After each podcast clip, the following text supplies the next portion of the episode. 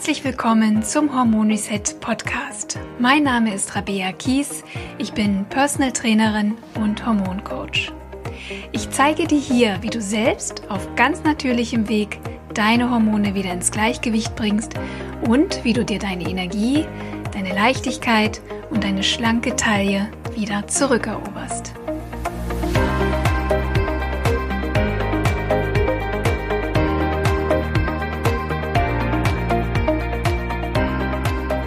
Schön, dass du wieder da bist. Ich begrüße dich ganz herzlich zu Folge Nummer 7 des Hormon Reset Podcasts. Heute spreche ich mit dir darüber, was eine Östrogendominanz ist, warum sie uns Frauen eine Menge Schwierigkeiten macht und selbstverständlich im zweiten Schritt, was du dagegen tun kannst. Ich weiß, dass einige meiner Podcast-Hörerinnen schon den Hormon-Selbsttest gemacht haben, den ich auf meiner Homepage zur Verfügung stelle. Und eine der fünf Kategorien, auf die die meisten Frauen zutrifft, steht für die Östrogendominanz. Mich persönlich überrascht das nicht, denn man schätzt, dass 80 Prozent der Frauen in der westlichen Welt zumindest phasenweise mit den Symptomen einer Östrogendominanz zu kämpfen haben. Bei Östrogendominanz denken die meisten, dass der Körper zu viel Östrogen produziert. Das kann auch durchaus der Fall sein, insbesondere bei Menschen mit einem hohen Körperfettanteil, denn Körperfett produziert Östrogen. Eine weitere Variante ist, dass der Körper von außen eine Menge Östrogene, Fremdöstrogene aufnimmt und deshalb überlastet ist. Aber die eigentliche Östrogendominanz bezieht sich vor allem auf das Verhältnis von Östrogen in Relation zu anderen Hormonen. Und bei uns Frauen geht es insbesondere um das Verhältnis zwischen Östrogen und Progesteron. Darauf komme ich gleich nochmal zurück. Ich möchte nochmal betonen, dass Östrogen ein super tolles, wichtiges Hormon ist, das eine Menge Funktionen im Körper hat. Dazu habe ich ja auch relativ ausführlich in der letzten Folge gesprochen, wo es um das Thema Zyklus ging. Also höre da gerne nochmal rein. Wir brauchen Östrogen. Das ist sehr, sehr wichtig. Aber wie bei allem im Leben ist das gute Maß natürlich entscheidend. Wir wollen nicht zu wenig Östrogen, aber auch nicht zu viel. Zu viel Östrogen bzw. eine Östrogendominanz kann zu einer großen Bandbreite an Beschwerden oder Erkrankungen führen, die eine Menge Frauen betreffen. Und die werde ich dir jetzt gleich einmal vorstellen. Du wirst bestimmt überrascht sein, dass alle die Symptome mit einer Östrogendominanz in Zusammenhang gebracht werden können. Starten wir mal mit PMS. PMS steht für das prämenstruelle Syndrom. Das sind psychische und emotionale und körperliche Beschwerden in den Tagen vor der Periode. Ist die Periode vorbei oder hat sie gestartet, sind diese Beschwerden in der Regel weg und fangen dann wieder an, ja, so sieben bis zehn Tage vor Einsetzen der Periode. Damit haben eine Unmenge Frauen zu kämpfen mit diesem PMS. Dann Gewichtszunahme, insbesondere an Hüften, Oberschenkeln und Brüsten. Oder auch hartnäckiges Übergewicht, das heißt, egal was du tust, du nimmst einfach nicht ab. Wenn du also diese Probleme hast und nicht abnehmen kannst, egal was du tust, dann kann möglicherweise eine Östrogendominanz dahinter stecken. Starke, schmerzhafte Perioden, Unfruchtbarkeit, PCOS, Fibromyalgie, Zysten, Myome sind auf eine Östrogendominanz zurückzuführen.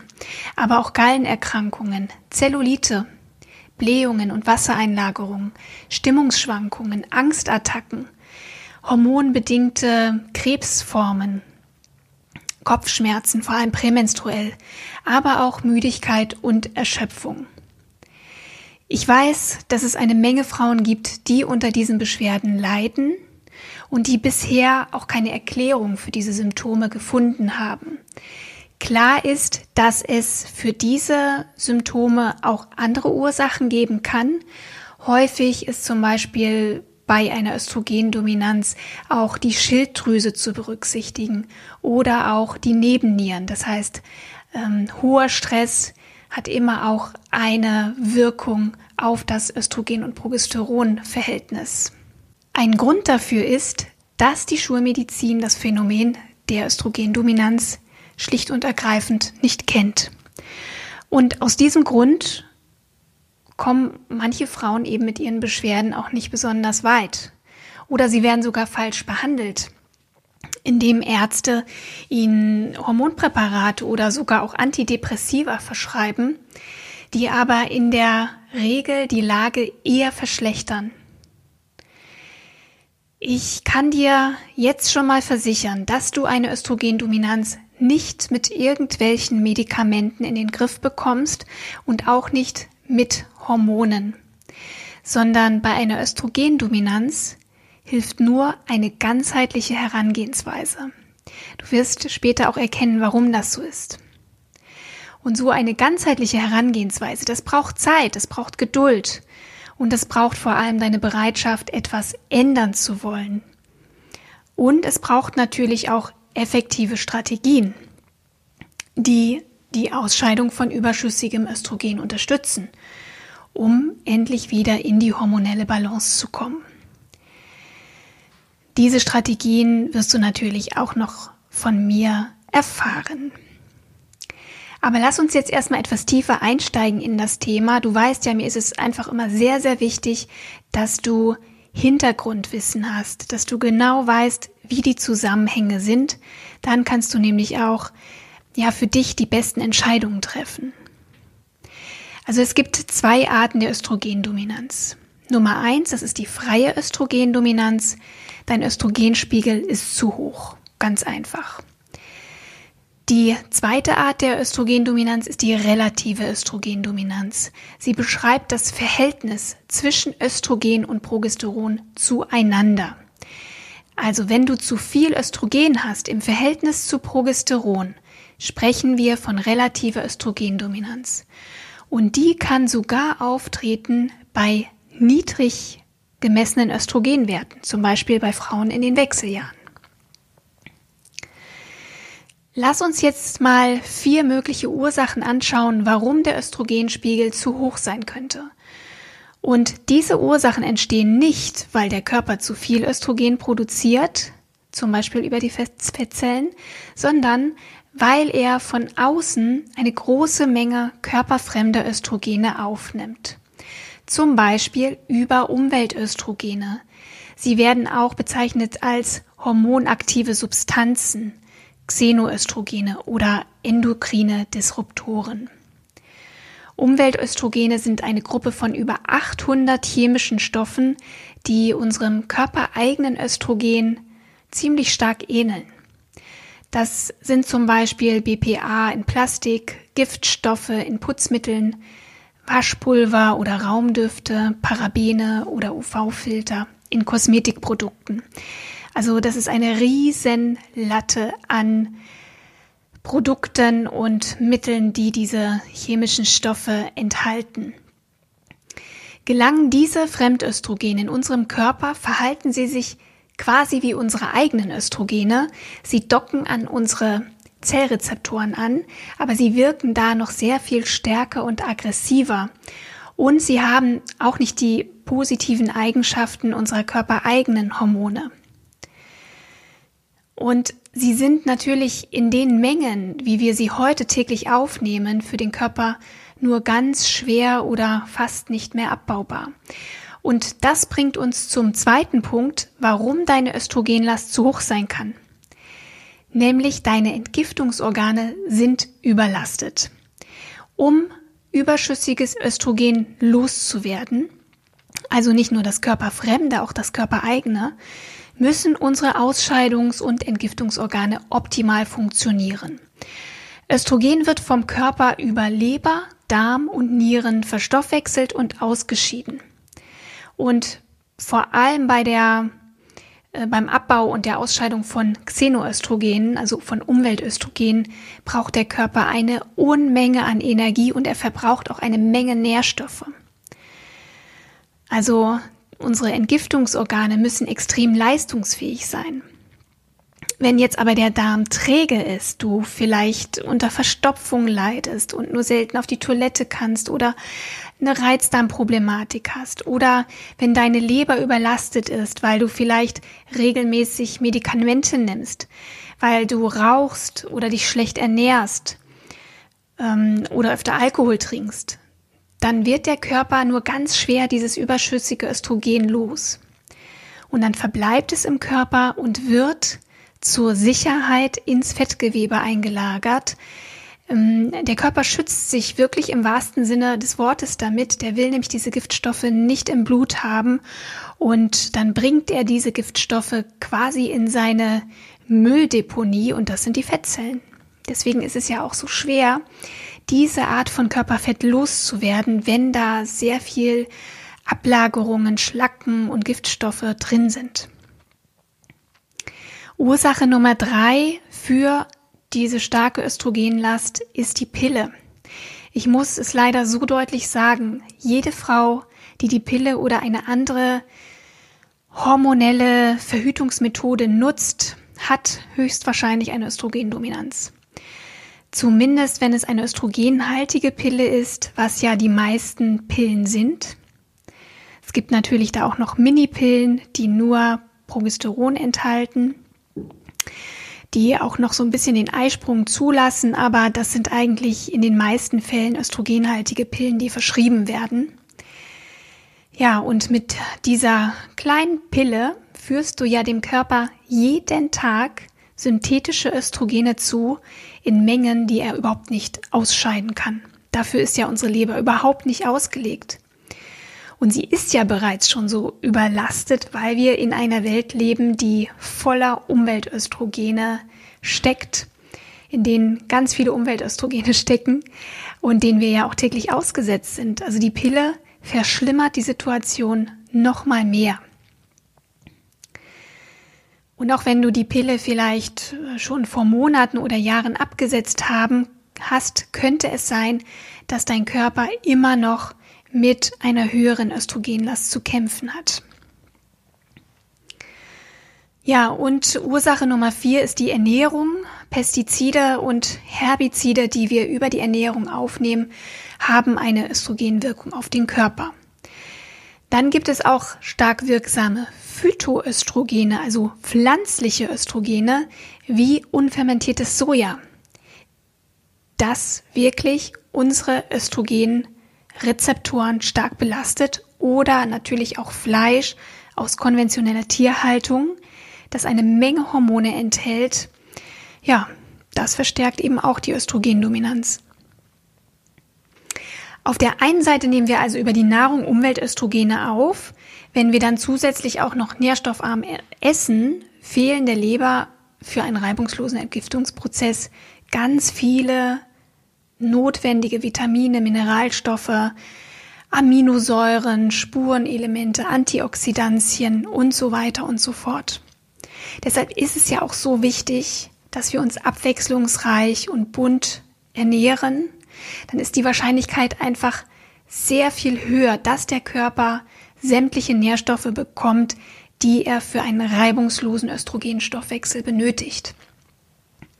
Falls du meine beiden Folgen zum Thema Ernährung noch nicht gehört hast, höre da unbedingt rein. Ich glaube, da bekommst du auch noch mal sehr viele wertvolle Informationen. Das müssten die Folgen vier und fünf sein. Jetzt möchte ich dir gerne die zweite Form der Östrogendominanz vorstellen, nämlich die relative Östrogendominanz. Ähm, du hast nämlich auch dann Symptome einer Östrogendominanz, wenn dein Östrogenspiegel im Normbereich liegt, jedoch dein Progesteronwert zu niedrig ist. In diesem Fall stimmt das Verhältnis bzw. die Relation zwischen Progesteron und Östrogen nicht mehr. Wenn zu wenig Östrogen, Entschuldigung, wenn zu wenig Progesteron da ist, kann es das Östrogen einfach nicht mehr ausbalancieren. Es fehlt dann der natürliche Gegenspieler zum Östrogen. Die beiden wirken immer wie Yin und Yang. Die brauchen einander und sie ergänzen einander, aber immer nur dann, wenn das Verhältnis untereinander stimmt. Zu wenig Progesteron, das heißt ein Progesteronmangel, führt also automatisch zu einer relativen Östrogendominanz. Und da es um das Verhältnis der beiden Hormone geht und nicht um den absoluten Wert, kann eine Östrogendominanz sogar bei ganz niedrigen Östrogenwerten auftreten, insbesondere bei Frauen in der Perimenopause, die in der Regel so Mitte 40 beginnt, manchmal auch schon früher. Zu der Perimenopause mache ich selbstverständlich auch bald eine Podcast-Folge, weil da hormonell wirklich eine Menge abgeht. Es ist leider sehr üblich, dass Ärzte Frauen in den Wechseljahren synthetische Östrogenpräparate verschreiben, weil sie das Verhältnis zwischen Östradiol und Progesteron nicht berücksichtigen. In diesem Fall verstärkt sich logischerweise die Östrogendominanz. Wir sollten gerade zu Beginn der Perimenopause eher von einem Mangel an Progesteron ausgehen und den behandeln, denn Progesteron geht immer zuerst runter. Ja, wenn die Eierstöcke ja so ein bisschen langsamer werden und weniger Eizellen produziert werden, dann geht Progesteron runter, während Östrogen noch lange hoch ist. Also eine Östrogendominanz tritt bei den allermeisten Frauen auf. Und das ist dann auch, was die Frauen beobachten, dass sie anfangen zuzunehmen, ne? so Anfang Mitte 40. Das liegt definitiv an der Östrogendominanz. Ja, und jetzt kommt natürlich deine Frage, wie kann ich denn herausfinden, ob ich eine Östrogendominanz habe? Zuallererst beobachtest du einmal deinen Körper und schaust, ob du bestimmte Symptome hast, die für eine Östrogendominanz sprechen. Benutze dafür, wenn du es noch nicht getan hast, meinen Hormonselbsttest, den ich dir natürlich in den Show Notes verlinke. Meiner Erfahrung nach benötigst du im Grunde keinen Hormonspeicheltest, um eine Östrogendominanz nachzuweisen. Bei allen meinen Klientinnen, die Symptome einer Östrogendominanz hatten, bestätigte sich das immer auch im Speicheltest. Wenn du dich aber lieber auf Testwerte verlassen willst, was ich auch nachvollziehen kann, dann gehst du zu deinem Arzt und bittest ihn, einen Hormonspeicheltest für die Werte Östradiol und Progesteron zu machen und vor allem, und jetzt kommt das Wichtigste, den Progesteron-Östradiol-Quotienten bestimmen zu lassen. Denn der sagt aus, ob eine Östrogendominanz vorliegt. Der Normbereich liegt bei einem Progesteron-Östradiol-Verhältnis von 100 zu 1. Der Quotient, also der Wert, sollte mindestens 100 betragen. Liegt er unter 100, weist er auf eine Östrogendominanz hin. Ich muss erwähnen, dass Schulmediziner Speicheltests häufig ablehnen und stattdessen Blutwerte nehmen. Ich glaube auch, dass das daran liegt, dass die Krankenkassen Speicheltests nicht bezahlen. Ich bin mir da aber nicht sicher. Aber, und jetzt kommt das große Aber, mit Bluttests kann nicht der Östrogen-Progesteron-Quotient ermittelt werden. Deshalb kennen viele Ärzte die Auswertung über den Östrogen-Progesteron-Quotienten gar nicht oder haben auch noch nie etwas gehört von einer Östrogendominanz. Wenn du da das Gefühl hast, ah, ich weiß nicht, ob mein Arzt da so mitmacht oder du keinen Ansprechpartner hast, dann gibt es noch einen anderen Weg, und zwar einen ziemlich einfachen. Du kannst also einen Hormonspeicheltest nämlich auch ganz einfach zu Hause durchführen. Die Firma Verisana bietet so einen Östrogendominanz-Speicheltest an. Der liegt so um die 50 Euro. Du bestellst den Speicheltest einfach bei Verisana im Online-Shop, der dann zu dir nach Hause geschickt wird und du bekommst dann mit dem Test eine genaue Anleitung, wann genau du die Speichelprobe nehmen solltest und natürlich auch eine kleine Auswertung, wie hoch denn dein Progesteron- und Östradiolwert ist plus eben besagten Progesteron-Östradiol-Quotienten. Somit weißt du dann relativ genau, wie es um deine Werte bestimmt ist. Falls du den Hormonspeicheltest machen möchtest, nutze doch bitte gern meinen Rabattcode und gib ihn bei deiner Bestellung an. Ich verlinke dir den Test und auch meinen Rabattcode in den Show Notes. Ähm, da findest du alle Informationen. Ich kann dir wirklich versichern, dass eine Östrogendominanz gut in den Griff zu bekommen ist. Und zwar, indem du deine Entgiftungsorgane stärkst, Umweltge Umweltgifte meidest, dich für eine hormonfreie Verhütung entscheidest, dich schadstoffarm und darmfreundlich ernährst und möglicherweise auch etwas für deinen Progesteronspiegel tust. Das klingt ziemlich komplex, das weiß ich auch.